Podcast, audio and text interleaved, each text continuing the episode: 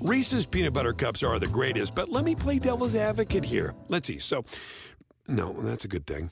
Uh, that's definitely not a problem. Uh, Reese's, you did it. You stumped this charming devil. At Bet365, we don't do ordinary. We believe that every sport should be epic. Every basket, every game, every point, every play. From the moments that are legendary to the ones that fly under the radar. Whether it's a three pointer at the buzzer to tie the game or a player that goes two for two at the foul line. Whatever the sport, whatever the moment. It's never ordinary at Bet365. 21 plus only. Must be present in Virginia. If you or someone you know has a gambling problem and wants help, call 1 800 Gambler. Terms and conditions apply. Welcome to the Sports Garten Network podcast, your source for sports entertainment, incredible sports wagering intelligence. Welcome, sports fans. This is Wagering Week. I'm Tom Barton, and that's right, we are Wagering Week. You can check us out on Facebook, on Twitter, all of the social media. It's Sports Garten, G A R T E N and it's hashtag SGN855, the number 4 G-A-R-T-E-N, iTunes, iHeartRadio, any of our fine syndicated affiliates. Guys, we have a lot to talk about today. Uh, look, I haven't had a chance to talk to you guys after the Super Bowl, so we'll touch on that briefly, but I don't really want to go way too into that. Touch on the quarterbacks and what situation we have with the, the new quarterbacks and where they might go, where they might land. We'll touch on that. If we have time, a little college basketball, a little NBA. We also have David Danzis coming on. Uh, David, uh, listen, he's now part of a brand new venture, but he's still doing the same thing, writing about the Atlantic City gambling scene. We're going to talk to him. How did the Super Bowl treat Atlantic City and New Jersey as a whole? I know every time David comes on, uh, we get some shocking news, so we'll hear about that. And I want to lead us off today. Um, before we go back into you know the Super Bowl and everything, I, I want to lead us off today and tell you I found something huge in Major League Baseball.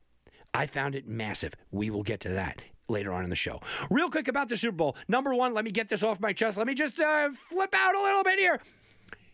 The guy that ran on the field, that Kevin Harlan was like, pull your bets up. That guy, yeah, he didn't make those bets. Can we stop with the nonsense that this guy made those bets? Enough. He didn't make them. First of all, the guy said, "Oh, you know, I I had somebody go down to Las Vegas and put a bet in for me." That's not a, that's not a thing. That's not a thing. There, no sports book in Las Vegas is offering, would you run onto the field? If somebody's going to run onto the field. That, that's not a thing.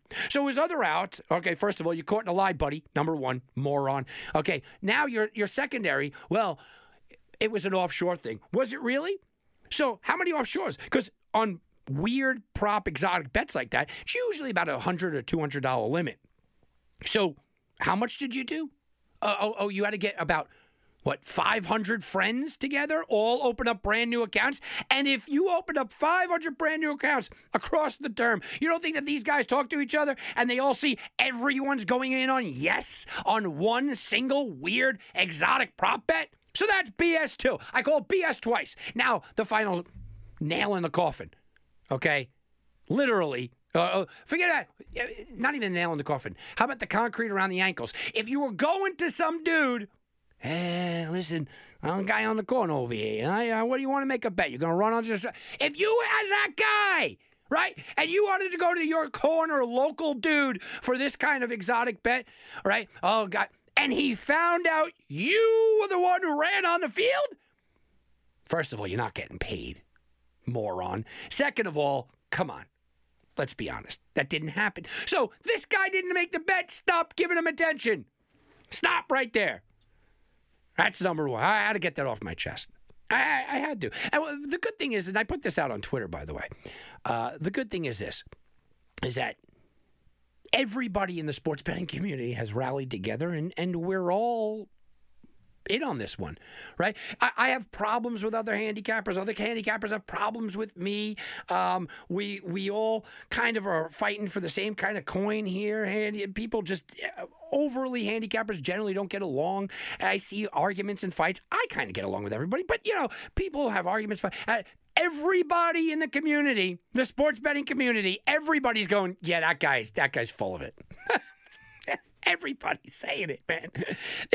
And take it, look, take it for everyone's word, right? We are the experts. It didn't happen.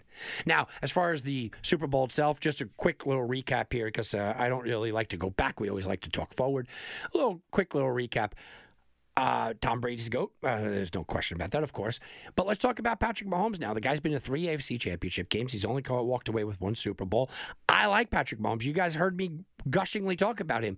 But it seems like the over defense now. Oh my God, what a great game he had because he threw it like he was throwing a Nerf ball diving into a pool.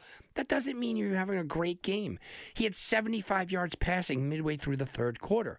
Now, did his receivers give him problems? Sure, they dropped a couple of passes, including Tyreek Hill, who, by the way, led the NFL in drops this year.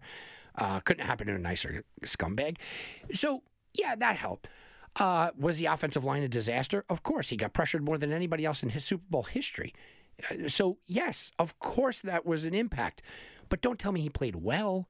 You can tell me, look, the guy didn't play great, um, you know, or, or, you could say, yeah, you know what, it was the offensive. Line. Give me all the excuses you, you you can. Don't tell me he played well. Patrick Mahomes didn't play well, and he didn't play well in last year's Super Bowl. And he didn't play well in the AFC Championship game year before that. I mean, there are times where Patrick Mahomes is allowed to not play well. Going into next season, do I think it gives him fuel? Sure, I do. Do I think Kansas City's going to be back in the same position? More than likely, yeah. They're the Super Bowl betting odds on favorite at six to one right now. Green Bay's number two at nine to one. Tampa Bay comes in 10 to 1. They opened up at 12 to 1. And you got a bunch of teams at, at uh, about 12 to 1 right after that. The Rams and their brand new quarterback, and Matthew Stafford, comes in next. So, you know, if I'm making a bet today, I'm not betting on 6 to 1 Kansas City because I think it's a pretty stacked AFC. But uh, if you're asking me who's going back to the Super Bowl next year, I'm going Kansas City. They still got Mahomes. Mahomes is a, still a fantastic, fantastic player. Still got that offense. And yeah, I think it's Kansas City. But on the other side, you know what? It's going to be very difficult to convince me that's not going to be Tampa Bay. Now, I'm not ready to jump on the bandwagon where everyone's sitting back and telling me that uh, the Tampa Bay Bucks are going to be better than they were, uh, because let's just be honest, there are a lot of question marks out there. And the question marks that are out there are is Godwin coming back? Is Fournette coming back? Sure, you're going to get OJ Howard back. Does that mean Cameron Brate isn't, isn't going to be a big part of it? Gronk said he's coming back. That's great. Is Ndamukong Suh coming back? So you have a lot of question marks. But as of right now, I look up and down the NFC and I see Aaron Rodgers who can't win anything. I mean, look, the, the guy crushes and, and uh, just destroys the regular season, and gets into the playoffs, and gets blown over by a feather. He's he's the softest quarterback maybe I've ever seen. Choke artist galore, Aaron Rodgers, right? There's nobody in the NFC East. We know that. Unless Dak Prescott comes back and just rejuvenates that team, yeah, you, you can take a stab maybe on them, but look, uh, there's still some problems there in Dallas. So I don't like any of that. Philadelphia is a mess. We know that. Washington Giants, nope. You go through Minnesota, come on. Detroit's not even a question mark. The Bears, maybe if they get Watson, but that's that. And then look at Brady's own division. New Orleans has to take a step back without Drew Brees. I don't know what they're going to look like. Carolina's an up and coming team, not quite ready. Atlanta looks like they're a mess. And then you got everybody in the West, and everybody in the West thinks they have a chance. Arizona, well, let Kingsbury win a little bit before we give give them anything. Russell Wilson's complaining he wants out of Seattle. The Rams, well, you got a shiny new tie in Matt Stafford, but you got an old offensive line, and let's see you do it. And then you got San Francisco, who I think is going to be a player in this thing. But again, I'm not sure about Jimmy G, and if is it going to be Jimmy G. So if you're asking me today, right, who do I think is getting the Super Bowl next year? I mean, how do we rule out Tampa Bay and Kansas City? But it's a long offseason, and we're going to see.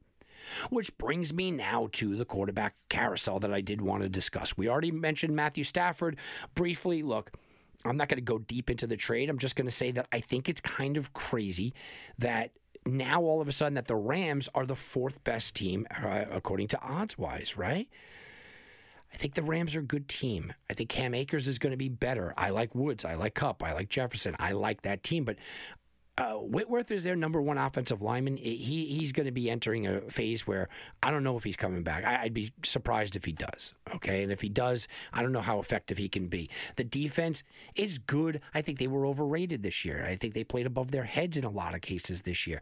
Matthew Stafford, I don't know what he's going to be like. I don't know if he can stay healthy. The guy never really does. He plays through injuries. Well, playing through injuries is great, but you know he, he got to stay healthy. So I think the Rams will be good. They're also in a stacked division there. So the Stafford deal, I mean, it, it is a deal that you had to make, but it also puts a bullseye on your back and says you have to win a Super Bowl in the next two years. That's what the Rams are. Here you go, McVay. You got to win a Super Bowl in the next two years. Then you look at some of these other guys. Carson Wentz been rumored all week. He's definitely going to the Bears. Bears are going there. Oh, people are offering one, two, and three. And then people started calling out Philly's BS, and you go, "Who's who's floating these rumors? Right? Where are all these rumors coming from? That the Colts are eminent, the Bears are eminent, and then you talk to people from the Bears and the Colts, like, yeah, the asking price is ridiculous. We're not even close. I don't know what this guy's talking about. And you, you pull back and you say, oh, oh, is that right? Hold on a second, right? And, and you kind of get that interesting pullback and saying, what? Wait a minute, uh, who's floating this? Oh who would be floating Carson Wentz? Well, the Eagles. Or maybe Carson Wentz's uh, agent, potentially. But it's not coming from the Bears and Indy. If he goes to the Chicago Bears for the deal that I heard being offered, which is a first round pick this year, Nick Foles and Tarik Cohen, I am all aboard the Carson Wentz train. I still think Carson Wentz is a very talented quarterback. I worry about the injuries, of course, and he's overpaid with those injuries, but I think it's worth the gamble what you're giving up is Nick Foles garbage, just garbage. Okay, uh, for the Chicago Bears, he's not a starter. You're giving up a backup quarterback. That can only cause problems. Go back where they built a monument in front of you. Go, go ahead. See you later, Nick Foles. Out of town. Don't mind. Tarik Cohen, look, I like him. He's a little gadgety little player. I like him, but he just missed the entire year last year, and the Bears still made the playoffs. You can get by without him, and I liked what I watched in David Montgomery. So Carson Wentz, basically for a first round draft pick.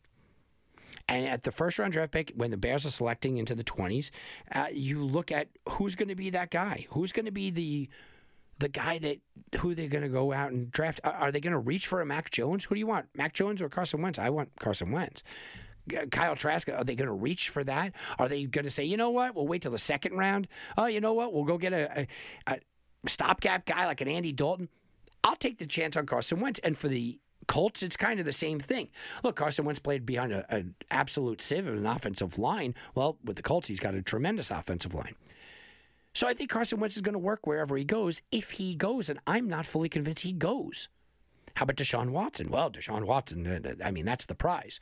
What I'm hearing is that it will be a Herschel Walker type return. And now I'm actually hearing that you get J.J. Watt in the deal, but with J.J. Watt, you're also going to have to take on that contract. So it's going to have to go to somebody that's got a lot, I mean, a lot of cap room. Now, I think that eliminates the Bears. Everyone's still talking about the Colts. It's not happening in division. You start to do- go through it and you go, oh, San Francisco. Well, that makes sense. San Francisco, San Francisco, San Francisco. That's what you hear. And you go, oh, the Watt brothers playing together. It's romantic. It's exciting. I put San Francisco. San Francisco gets Watson and Watt tomorrow. They're the Super Bowl favorites in the NFC. San Fran doesn't have that much cap room, guys. They really don't. I mean, you'd have to jettison Jimmy G. I understand that, but they just don't have that kind of cap room. And, and, I don't see that being a reality. New England makes the most sense. And Bill goes, wait a minute, I get Watt and I get Watson. Well, that's great. The problem is, New England doesn't usually overpay, and New England would have to massively overpay here.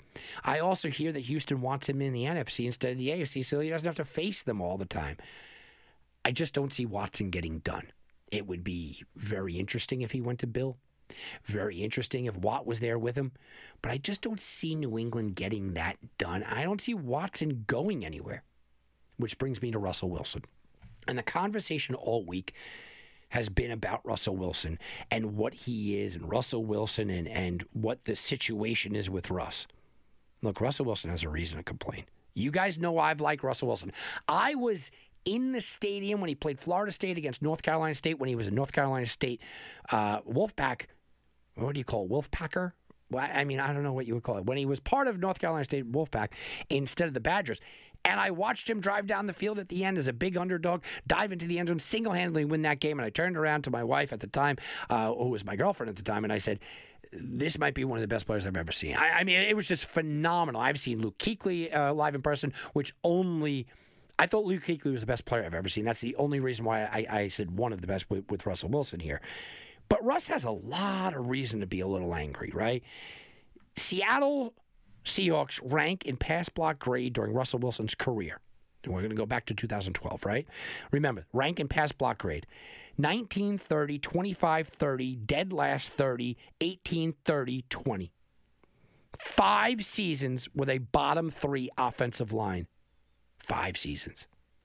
Seasons with an offensive line in the top half of the league in pass blocking. Patrick Mahomes, all three of his seasons, he's at a top half of the league in pass blocking offensive line. Aaron Rodgers, everyone says, oh, Aaron Rodgers doesn't have a good offensive line. Well, 12 of the 13 years of his career, he had a top half of the league offensive line. Russell Wilson, zero. His offensive line blocking has never been in the top half of the league. Russell Wilson has been pressured on 2,357 dropbacks since he entered the league. 215 more than any other quarterback. After nine NFL seasons, Russell Wilson has been sacked 394 times, 47 the last season. 47. He has a lot of reason to be angry. He has a lot of reason to voice his displeasure. And he's, re- to Russell Wilson's credit, because he is a, a gentleman, he, he really hasn't done it. It's been his camp to kind of do it. And I don't think this is Russ's way of asking out. I really don't. I think this is Russell's way of saying, guys, we have a Super Bowl caliber team, man. Get me an offensive line and watch what I could do with Metcalf and Lockett. Watch what I can go out in here and do. I think that's what Russell Wilson truly believes. And this is his way of kind of saying, go out there and do it. With all that said, it, it may have run its course in Seattle. Now, I don't think it's going to be this year. I don't. I truly don't. But it may have run its course in Seattle. Pete Carroll is is getting up there in age. He doesn't look like it. The team is doing well, but maybe. And someone's going to come calling to Russell Wilson. There's a lot of teams that believe they're a Russell Wilson away. And there's a lot of people that are looking at Deshaun Watson in the same way that they're looking at Russell Wilson, where I'm one player away, one guy away from Super Bowl and maybe multiple. I mean, that's how good these two players are. We're watching a lot of movement with high profile, highly paid quarterbacks. We're watching, watching a lot of speculation. So, if this was five years ago, there's no way that high profile, high paid, no way, surefire, this is your franchise guy is going anywhere. This didn't happen years ago. Well, we're in a new generation, aren't we? We're in a generation where you, you better do it now or don't do it at all. 365 days ago, Bill Belichick was still a genius. Now, all of a sudden, it's completely Tom Brady's team. I mean, that's just the way that you guys are discussing it, right? This is the way that things are, go in the NFL. You give Bill Belichick Russell Wilson or Deshaun Watson, yeah, you're going to watch a different kind of thing happen. I don't believe that Seattle is willing to get rid of Russell Wilson at this point. They're still a playoff caliber team. They're still a team that, with a tweak here or there, very easily could be in the Super Bowl. They're still a team where Russell Wilson is not only the face of that franchise, he's the face of that city. There's nobody on the Mariners that's the face of that city, right? So it's going to be very difficult to get rid of Russell Wilson. You turn around to looking at the Houston and you talk about a J.J. Watt who's been the face of that city, and they're they're kind of having a hard time with him, and his play has decreased. Russell Wilson was an MVP two years running for the first half of the season. He was an MVP candidate, and then he hit a wall two years running. Remember, I did a show where there was an over over over under prop play this year, would Russell Wilson set the all time record for touchdown passes in a year. That wasn't in week one or two, guys. That was about mid season because Russell Wilson was just going crazy. And then what happened? Well, Russ runs out of steam at the end uh, once again. And you can say, well, maybe it's Russ just, you know, choking or failing or or maybe he just got hit 47 times, man. Maybe he got knocked down and sacked 47 times. Now, I will say this for his offensive line to give him a little a little uh, pop here. Russ holds the ball a lot. He holds the ball too long. He definitely doesn't have a quick release. He's a guy that's out there scrambling, looking for the next downfield guy. He's not necessarily a runner, but he does. He scrambles. So maybe 47 wouldn't be 47 and it would be 35. It's still way too much. So do I think that Russell Wilson is angry? Yeah, I do. Do I think Russell Wilson's leaving Seattle? Not not this year. But it's something to think about. I don't see Watson leaving Houston either. I just don't. Do I see J.J. Watt leaving Houston? Yeah, I think they're going to cut him if they don't trade him. And then we go back to Carson Wentz. I think Carson Wentz almost has to get out of Philly. I just wonder where he's going to go with the negotiations the way that they have progressed. because they're ridiculous. Absolutely ridiculous. All right, guys. That's going to be our NFL talk. We're going to come on back. I have that Major League Baseball. I found something here, guys, I got to talk to you about because it is pretty massive when you're talking about Major League Baseball dropping a little news in early February so nobody pays attention to it. Well, us sports bettors, we are paying close attention. All that and more. And on the way back, by the way, David Danzis is going to come back with a real good interview as well. Right after this on Wagering Week. I'm Gary Myers, the host of the podcast, The GOAT, Tom Brady, and you're listening to Tom Barton on the Sports Garten Network. And now back to Wagering Week with Tom Barton. I'll bet you 20 bucks I can get you gambling before the end of the day. No way. I'll give you 3 to 1 odds. You're on. What are the odds?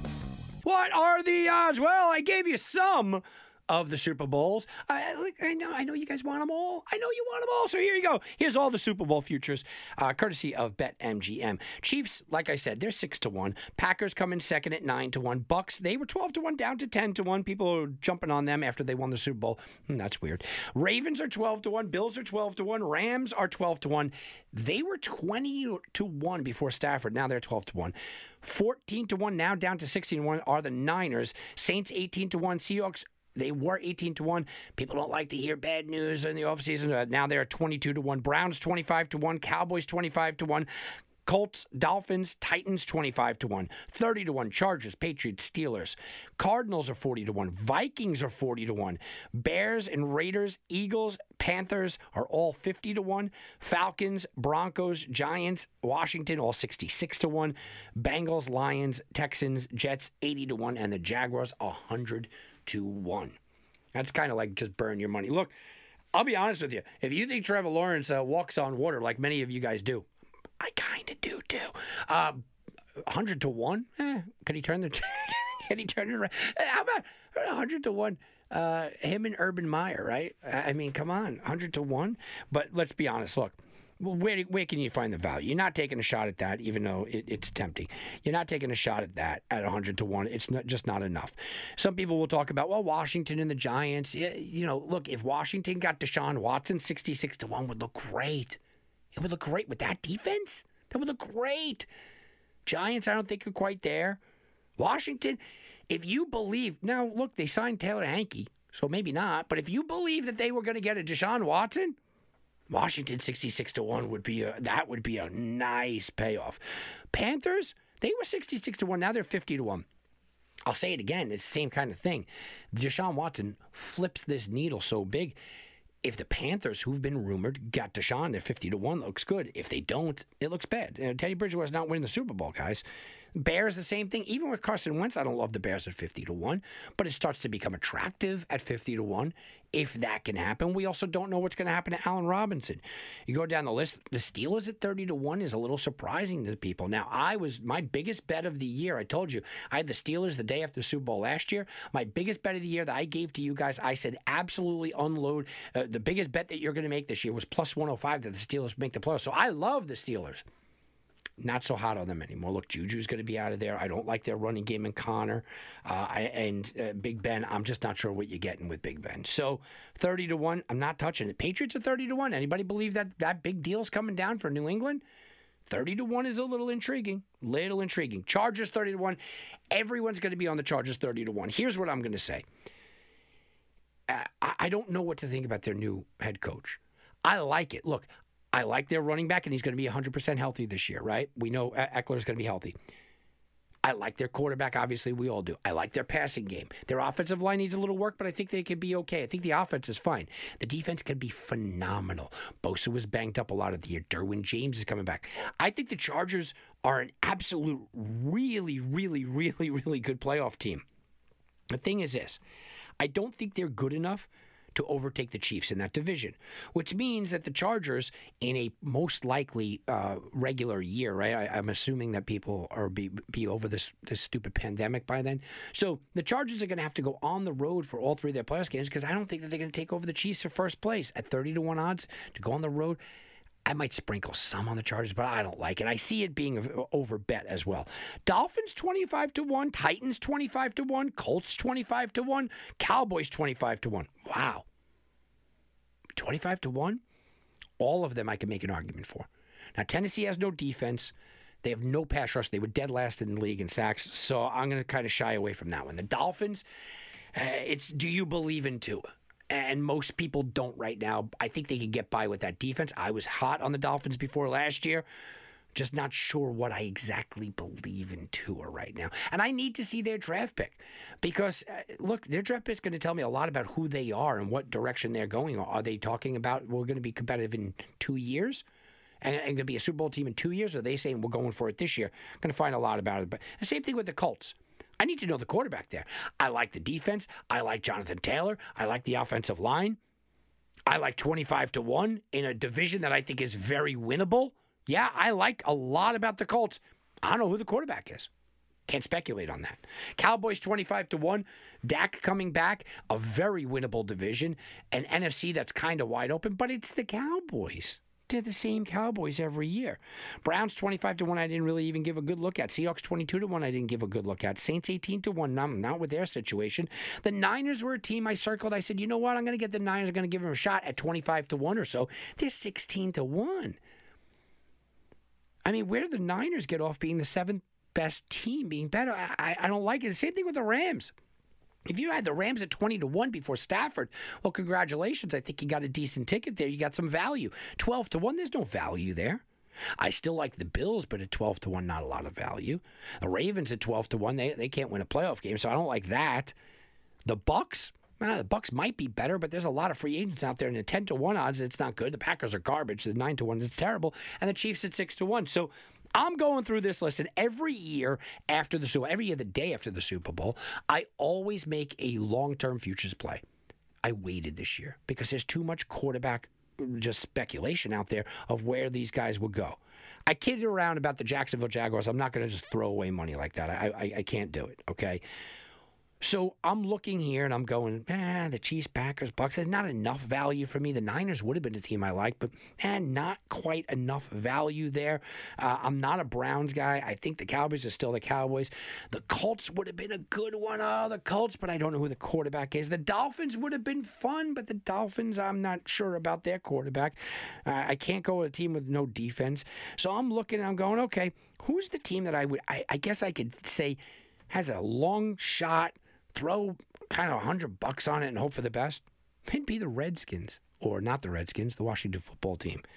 That would be the only team I would take a stab at today. I will very closely monitor the Chargers situation, which I think could be very good. A rookie quarterback, a rookie head coach winning the Super Bowl is weird, though. I will very closely monitor the Colts situation because I think that that might be the team. But again, you still got to get through Patrick Mahomes. And you got to get through Josh Allen. You got to get through a, a rejuvenated Lamar Jackson. And then you go to the Cowboys. If the Cowboys do things the right way, the NFC's kind of wide open. Just some food for thought there as we kind of turn the page on the NFL. I wanted to throw some of that out there. Again, this is kind of the after the NFL show, so we'll do a little bit more, but I wanted to throw that out there. All right, let's talk about this Major League Baseball thing that I that I have here. And Major League Baseball dropped a little information on us, right? They dropped a little nugget of information on us here, and eh, they tried to sneak it in as if it wasn't a big deal, but it was a big deal. Ken Rosenthal uh, was talking about this. I know the AP Press was talking about this as well. Eh, it got some some publication, but not nearly a, a, enough of what I believe that it should have. And that is, Major League Baseball has decided to deaden the ball. They've they've said, look, we're going to deaden the ball. Now, scientists and people that are a lot smarter than me have determined that this should decrease home runs anywhere from three to five percent this year. Well, we know 2019 was a historic year for home runs. 2019 set the record. The Minnesota Twins and New York Yankees head to head, they were one home run apart for the most home runs all time. And if you go through the last 10, the most 10 seasons of best home runs, eight of them in, since 2018. Okay, top five for since 2018. I mean, teams that shouldn't even be a blip on the radar are there. Now, ballparks are smaller. I get it. You're right. Uh, bullpens are worse. You're absolutely right. Starters don't go deep into games. You get in- into guys that are AAA pitchers that are in major leagues. Sure, guys are bigger. Guys are stronger. Uh, without steroids, they have launch angle. They have all this. All of this. Sure. But now deadening the ball, this is something that people are not going to realize. Look, one of the reasons that I've argued for a decade here why people can make money on Major League Baseball is because the public does not adjust. In the NFL, if a team plays poorly on a Sunday, the next week people overreact. Oh, that team's garbage. They're terrible. Oh, that's terrible. Everyone, we gotta go. We gotta bet against them, right? I mean, that is just the the nature of the business. This is what we're looking at. That is the nature of the NFL. In Major League Baseball, a team could struggle. A pitcher could struggle three, four, five starts before people start to readjust. How long do you think they're going to readjust to realizing that the total is a little overshot? That the total that was routinely when we were growing up, I mean, even even five years ago, the, the total was seven and a half or eight. Last couple of years, it's been eight and a half or nine. How long until people realize that that ball isn't flying out of the ballpark that quickly? And who's to benefit the most? Well, going through a lot of these guys, a guy like Tyler Glasnow led the league in home runs allowed. A guy like Chris Paddack led the league in home runs allowed. Both of those guys are, on the cusp of maybe being an ace. Take away some of those home runs, they become an ace. But the guy I think benefits the most is a guy that is plus 350 to win the Cy Young, and that is Gerrit Cole. I think Gerrit Cole has a phenomenal, phenomenal season. I thought Gerrit Cole would have a phenomenal season before this. Not only because he is on the New York Yankees, but there's a lot of factors here. First of all, Gerrit Cole had a home run problem last year. He allowed a home run 12 home runs early on and just never kind of recovered the long ball. You could say it's Yankee Stadium, sure. Uh, but Gerrit Cole's a professional. Gerrit Cole's a multiple time, uh, just dominant pitcher, a Cy Young winner, right?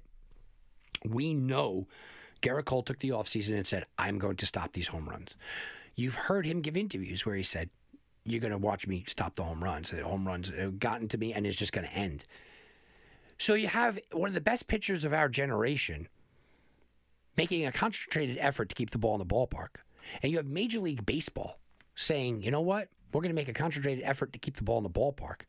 And now you have a plus 350 number out there. Who's his biggest competition? Well, just for just for fun's sake, let's talk about some of the competition that he has for AL Cy Young. Well, Shane Bieber is obviously one, sure. Okay. Shane Bieber um, is going to be on a tanking team that just lost their star defensive shortstop in Francisco Lindor, and he's coming off a, a year that you just cannot repeat. Lucas Giolito. Lucas Giolito is a very, very good pitcher. I've never looked at him as elite Cy Young kind of stuff. And the guy number fourth is Tyler Glasnow, who led the league in home runs, and he's going he's going to be on a Tampa Bay team that is going to take a step back this year. Gerrit Cole at plus three fifty is actually a value pick actually a value pick. Uh, for you fantasy guys out there as well, keep this all in mind as well, because when you turn around and you're talking about um, value plays and who else, stolen bases are going to be at a premium this year because everyone's hitting home runs, and even the home runs will come back a little bit. It's something to think about. All right we are going to talk to David Danzis in, in a couple of minutes here, but I want to go over just a few news and notes, right? Well, we're past the NFL season. People start listening to the show going, well, you know what? I don't really bet anything else. Well, why not? Because you can make more money betting these things. So let's talk about college basketball real quick. And this is my my soapbox moment that you'll probably hear me say every year. March Madness starts in March. I'm not sure why this is a difficult conversation. Everyone hmm. talks about March Madness and they, they're talking about the brackets. No, March Madness starts with the college basketball conference championships and the leading up into conference championships. If you really want to get into it, March Madness has already started. Once you get into conference play, that's kind of the madness, and that's where we're in now. So I wanted to point out one conference and just kind of give you a little overview here, and that's the ACC. I lived in Raleigh, I lived in Cary, I lived in that area for years. I was right in the middle of North Carolina State, North Carolina, and Duke. It's right there, right? Stone's throw away from Wake Forest. I used to go to Florida State games because of the Alumni Association. I, I, I know the ACC. We've been up to Boston College games. I went to school in Boston. I know the ACC. And every year, when I look at the my handicapping at the end of the season, I do a division and uh, conference and everything else in sport. The ACC is one of my biggest producers. So I think I have my finger on the ACC. This is the weakest I've ever seen the ACC. It, it, it goes without saying that the ACC year in and year out, I always have going to the Final Four. I always have going into a championship game because they're going to go through a gauntlet schedule. And I think the gauntlet schedule is a good thing for teams. I think the gauntlet of going every single day and facing an elite competition and elite athletes when you get into the tournament, that helps you. And I've thought about that for 20 plus years in sports betting. I've always ridden the ACC teams, used to be the Big East teams as well. I've always ridden these conferences that go up against big time teams. This is not the ACC that you think of. Now, I liked Virginia before the year, and I told people, uh, look, I picked Gonzaga, but I told people I thought Virginia was going to go to the Final Four, maybe even the Final Two. This is not a knock on Virginia, but the ACC is down. Boston College is garbage at one and seven. Wake Forest is a disaster at two and eight. Miami Hurricanes three and ten, dumpster fire. NC Wolfpack four and seven. Notre Dame's five and seven. They're all garbage. Here's one: Duke's five and six. Yeah, not really a gauntlet when you have to go up against Duke, right? Not really a gauntlet then. Syracuse five and five. Don't believe in them. And Syracuse's once vaunted defense, all of a sudden.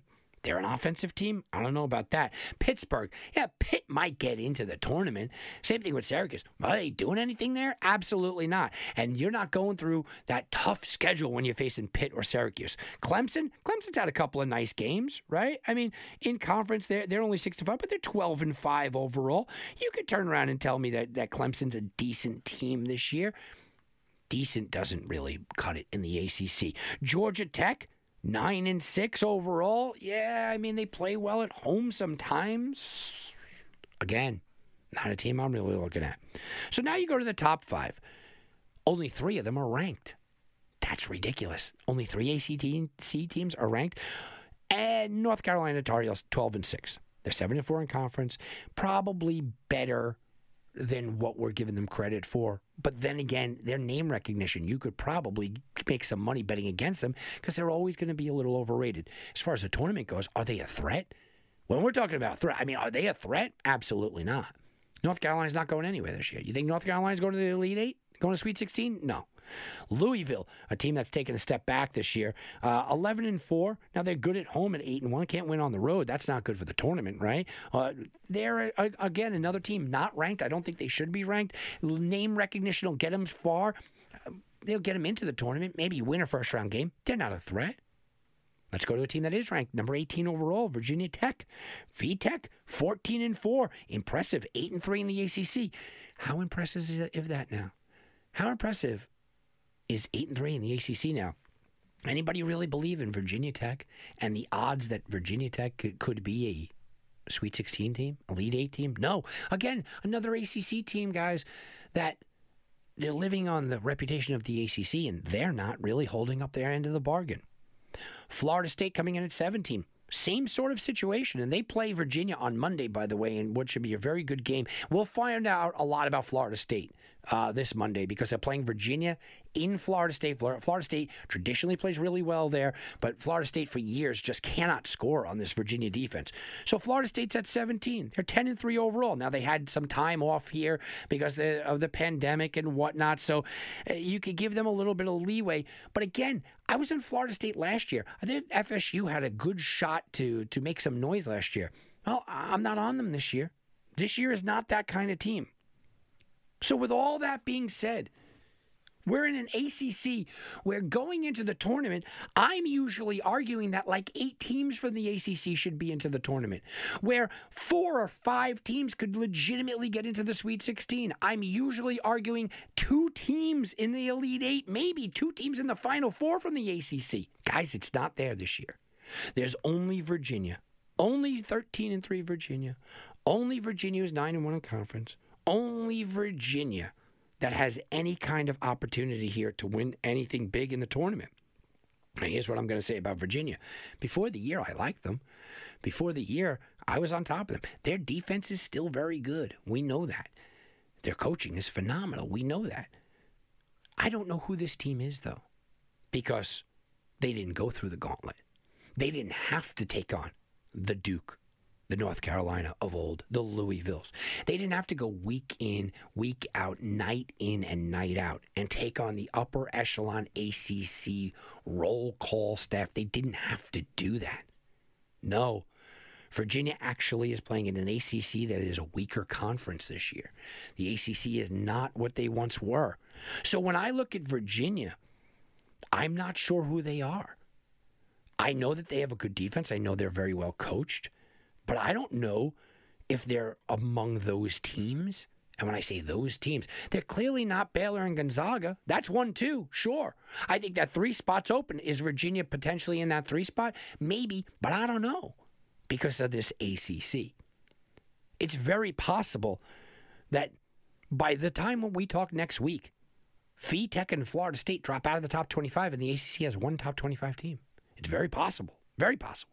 Or Florida State could beat Virginia. VTech could have a good week, and he could have three teams inside the top 50. Maybe Louisville or North Carolina jumps into the top 25. That's possible as well.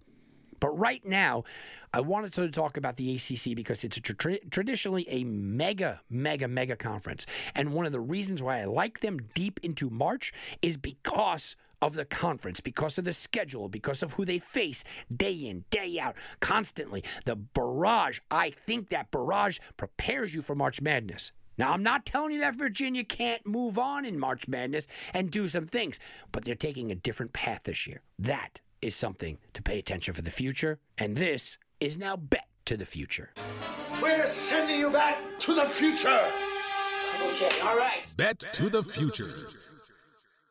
Bet to the future. Well, let's talk a little NBA and the MVP odds. They are a moving. So let's talk about this is coming from PointsBet. LeBron James plus 250 that's where he's sitting at number one overall to win the MVP. Joel Embiid sneaks right into number two at four to one odds. His odds have been jumping up ever since the Philadelphia 76ers have figured out how to use him. Jokic, the Joker, five to one. His team isn't playing well, but man, Jokic is dominating. Kevin Durant, eight to one. He was 10 to one before the year, so not much of a move, but he's number four on the list. Luka, nine to one. Another team not doing so well, but Luka at nine to one. Greek Freak all the way down to 12 to 1. People not buying into Greek Freak and Milwaukee. I'm telling you right now, guys, this is a time to maybe buy there. How about Curry? 16 to 1. Curry looks great, but what are the Warriors going to be? Lillard, 25 to 1. It looks like Dame could always win this thing. Leonard 33 to 1 and Davis at 40 to 1. That is the NBA MVP odds and that is bet to the future.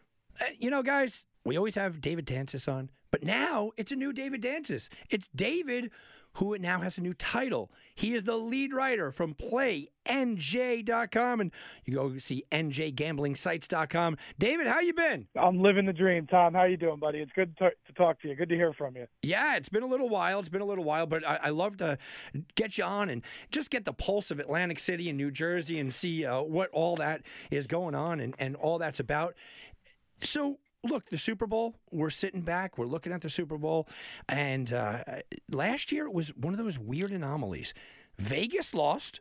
New Jersey generally won. Um, or you could say it the other way around, right? Vegas won, New Jersey lost because the casinos in New Jersey actually had a small loss last year. New, New Jersey uh, bettors did really well. And I was asked a couple of yep. times about that and why do I think it? And uh, it could be better odds, could it be uh, newer casinos, newer sports books, it could be better, more informed people, whatever it might be. I could not wait to get you on the phone. How did they do this year? So this year, uh, we, we got some interesting numbers just released um, earlier this week, uh, actually the day after the Super Bowl. So the handle for this year's Super Bowl was uh, 117 million dollars, uh, which is better than double last year's total, um, and better than four times the first year of legalized sports betting in New Jersey's total. So those numbers keep going up. Uh, as you mentioned, the first two years, uh, the sports books took a loss actually on the Super Bowl. This year they did not. Uh, they they had about a 10% hold uh, percentage, which um, you know in the bigger scheme of things is good. It's not great. Um, you know Vegas has had some years where you know they've been in in the, the high teens uh, sometimes even touching 20% hold. So, you know, uh, Jersey sports books are moving in the right direction. Um, one of the things that you and I have, have talked about quite frequently and really stood out to me because I, I made the extra call this morning and I really just wanted to know uh, how much of that handle was online sports bets. And I'm going to put you on the spot, Tom. What, what do you think that number was of 117 million? How much do you think was online? Oh man, I, I think it's a, I think it's a tremendous amount. Let's see. This is always my favorite part to, to do with you. I'm going to say 117 million. I'm going to say 75 to 80. 75 oh, to 80. Oh, so off. So oh off. boy. Oh. 99.8 million dollars was online and mobile. Oh wow. So we're So talking about ninety There is no more confusion about where New Jersey's sports betting market is. It lives online. It, it lives online, and it lives online by a lot of New Yorkers, I believe. Now, I remember when we started to do this years ago, and we were talking about, you know, within 10 miles of Philadelphia, New York, but now Pennsylvania has it. So you'd think that New, New Jersey might take a hit here, and Atlantic City would take a hit with the mobile. But no, it's gone up because I think a lot of New Yorkers are kind of crossing over and you know, pounding in their mobile phone, right? Yeah, and you know these numbers are a little tough to to really nail down and, give anybody a precise figure because the operators themselves view it as proprietary information, right? So they're not going to exactly tell us uh, how many of their mobile users are, crossing the borders and and betting in New Jersey, but we have talked to the two two of the larger providers in the state, which is FanDuel and DraftKings. And you know, just as sort of a professional courtesy, they've given us an estimate number, and it's between the 20 to 25 percent range of all of their action is coming from New York State residents. I'm not buying that. I think it's So- got. I think it's up well over fifty percent. If anybody takes the PATH train, you got to believe that it's up over fifty percent. Uh, we are on the phone with David Danzis and his new gig, PlayNJ.com. Uh, David, what about the full year? I know that was the Super Bowl. What about the full year? How did the year look at? I know it's a pandemic. I get it, uh, but look, that that shouldn't stop some people on mobile. No, so uh, so Jersey actually set the all-time uh, U.S. record in terms of annual handle in 2020. Uh, about 6.1 billion dollars was bet uh, through New Jersey regulated sports books in 2020. Of that, uh, a little more than 5.4 billion was online. So roughly 92%. Again, there's there's absolutely no question as we close out 2021 and start 20 or excuse me, close out 2020 and start 2021, uh, where the bulk of New Jersey sports bettors are are putting their play, and it's it's absolutely online. You know, it's funny because I, I've done radio in Las Vegas for uh, almost uh, 12 years now.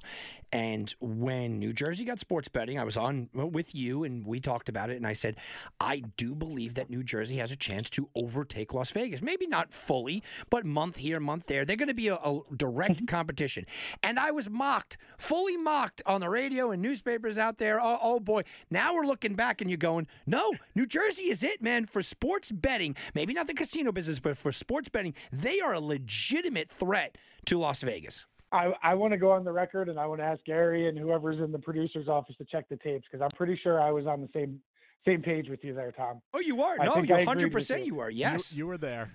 All right, all right. I They just just didn't mock check the you like they me 'cause mocked I'm pretty me, Sure. I was. So, so David, let, let me ask you. I know, uh, you know, the the Super Bowl. It, it's obviously everyone's looking at Kansas City, and the money came in there, and the over, and the money came in there, Mhm. and, and sure, that's the obvious, right? I mean, that that's the big. Uh, well, you know, Kansas City lost. That's why everybody did bad.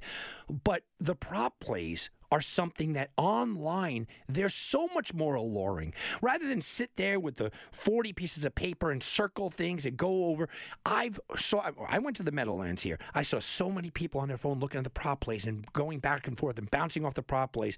Did the prop plays really boost this up, or was it a lot of people that just like Kansas City in the over? No, it, it was absolutely props, Tom, and, and I'll give you two two things that that really back this up. One, um, you know, on Super Bowl Sunday, I, I did my little tour like I do every year, and I jumped around from book to book here in Atlantic City. And my first stop was actually at Golden Nugget. And if you've ever been to the Nugget Sportsbook, it's not big, it's not fancy, right? But I mean, it's it, personally, I love it. Um, I, I just think it has a cool vibe.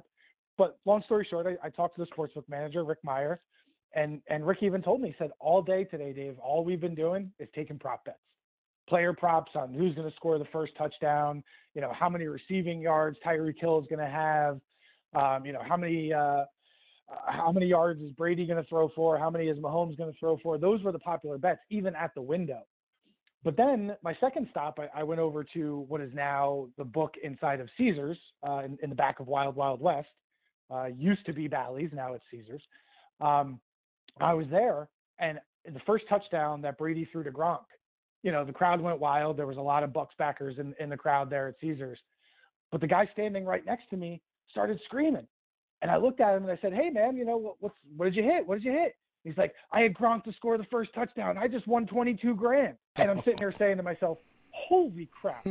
like we've gotten to the point now where people are betting, you know, four or five figures on prop bets, and there really is a, a bulk of money coming in, especially day of. That was prop bets. So, uh, you know, to, to, answer your question, the, the the short answer is yes. It, it, it was absolutely prop bets. Uh, day of, there was a lot of money coming in on Tampa Bay money line. So leading up to it, you know, a lot of people were taking the, the three points with Kansas City, and that they definitely took the 56 or 56 and a half on the over, depending on which book you had. Uh, but day of, apparently, a lot of people had a change of heart, or, or were just waiting until that last minute to get their money in, and a lot of the money went to to the Bucs straight up you know, a lot of people left happy. I think that 11 million bucks that the sports books uh, won on Super Bowl Sunday would have been a lot higher um, had it gone the other way. So. Yeah, um, I think so. We're on the phone David know, Understatement of the year, right? Right. But, Lead writer of PlayNJ.com. And um, I know you like to do the boardwalk, the walk, right? Uh, in Vegas, it's down the strip. You like to do the boardwalk walk. Mm-hmm. Uh, pandemic year Tell me the feel. How yep. what was the feel in the casinos and how how was it? Because I went to the Meadowlands the night before and it, you wouldn't have known. Everybody was pumped up. Everyone's ready. Everyone's excited. The, the lines around the corner to make the bets. Yeah, I'm going to shamelessly plug an article that we have up right now on playnj.com. Um, you know, it's kind of my recap of my my uh, sportsbook tour on Sunday night. And you know, there's some great tales that that happened that night. I mean, the energy was definitely there. Um, all of the books that I went to, I went to four of the of the nine. Um, all of them were booked to capacity, right? I mean, obviously here in New Jersey, where the state government has has put a capacity limit on the sports books and the casinos, you know, so they were adhering to that. Um, you know, obviously that that makes things a little bit different, but not really a whole lot. You know, you couldn't tell that people had been cramped up for the last 11, 12, 13 months, whatever it's been. I mean, it looked like business as usual, just a little less space. um, you know, I'm thinking spe- specifically of that the book in Caesars. Usually, there's about 200 seats in there. Uh, those real comfy recliners right in front of the big screens. Uh, there's probably about 50, right? So you know, not as many. They're all spaced out in groups of two, but still a lot of a lot of energy, a lot of life in those sports books on Sunday night. It was good to see. Um, you know, Trop was standing room only. There were people standing around the perimeter. Um, even at even at resorts, you know, I got down there in the second half and the game was a blowout, but the DraftKings sportsbook was filled. You know, there's people sitting at high tops around the book, and it was just it was a really good atmosphere. It was good to see for Atlantic City. You know, the news has been so negative coming out of Atlantic City for the last year with people losing their jobs and uh, you know the casinos really struggling. So seeing that that level of energy and enthusiasm and excitement on Super Bowl Sunday was encouraging. Uh, not just for somebody who writes about the city, but somebody who loves the city too. Yeah, that is good stuff. I, am very glad to hear that report. And I did, I teed you up a little bit because I know it was coming out. So tell me about the new gig, playnj.com. You've been with us for a couple of years, but this is a new gig. I love the new title, lead writer. Tell us about it. Yeah. So, um, you know, for those of you who don't know me, you know, I've been with the Press of Atlantic City for the last three years. And, uh, I, I, was wearing two hats at the press. I was both writing about Atlantic City government and politics while also doing casinos and gaming. And, you know, it was kind of like choosing between two children, which was my favorite because I love them both, but I really love writing about the casinos and I love the gaming side. And, um, you know, obviously sports betting has me hook, line, and sinker. So, you know, the good the good folks over at Play NJ made me an offer I couldn't refuse, and uh, I started over here uh, just before the holidays and uh, I really couldn't be happier. You know, I'm really spending all of my time and my energy and my focus writing about something uh, that really interests me now, and and uh, you know that makes all the difference in the world professionally. So I'm happy. I'm stoked to be here. Um, you know, I'd love to get some of your listeners to follow me over to Play NJ because I'm still doing the same stuff there that I was doing at the press, um, with a little bit more of my voice in there. You know, you get to hear a little more of my opinions and my thoughts and things that I see in the industry and, and what's happening. And uh, I have a little bit more of a artistic creativity, a little bit more leeway there, if you will. So um, I'm really happy. I'm stoked to be here. I, appreciate you having me on and plugging the new site. Um, but yeah, please go check out playnj.com, njgamblingsites.com, or you can follow me on Twitter, uh, AC underscore Danzis.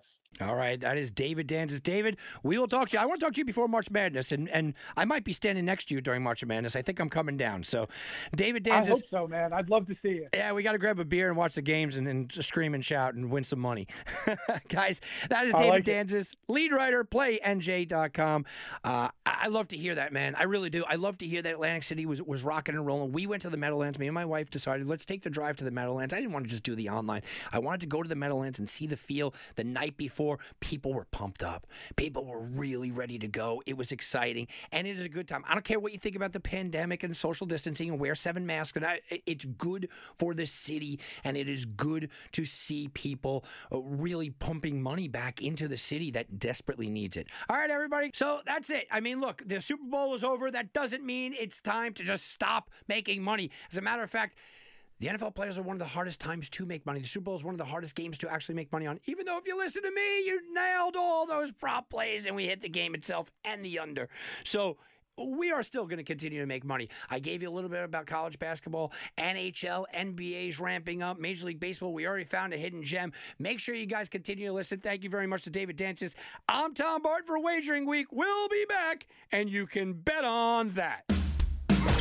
This has been a presentation of the Sports Garten Network. To be part of the show, call 1 855 4 Garten. That's 1 855 442 7386. Connect with us on Facebook and Twitter at Sports Garten. That's G A R T E N. Get all your credible sports intelligence 24 hours a day by visiting us at sportsgarten.com. Reese's peanut butter cups are the greatest, but let me play devil's advocate here. Let's see. So, no, that's a good thing. Uh, that's definitely not a problem. Uh, Reese's, you did it. You stumped this charming devil. At Bet365, we don't do ordinary. We believe that every sport should be epic. Every goal, every game, every point, every play. From the moments that are legendary to the ones that fly under the radar. Whether it's a game winning goal in the final seconds of overtime or a shot on the goal in the first period. Whatever the sport, whatever the moment. It's never ordinary at Bet365. 21 plus only. Must be present in Virginia. If you or someone you know has a gambling problem and wants help, call 1 800 Gambler. Terms and conditions apply.